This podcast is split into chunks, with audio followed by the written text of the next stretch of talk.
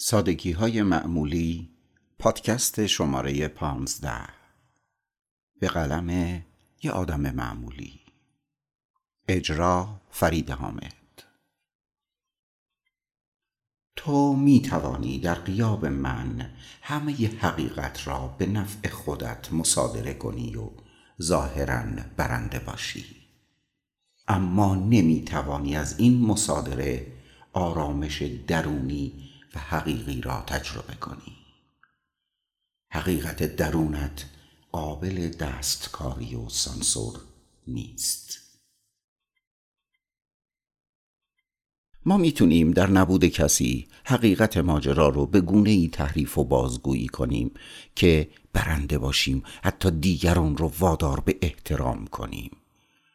اما اگه خوب دقت کنیم می‌بینیم که آرامش حقیقی در ما نیست. اصلا اون احترام خیلی شکننده است و رضایت درونی نداره. اساسا تحریف حقیقت به نفع خود کوتاه مدته و ظاهرا برد به دنبال داره.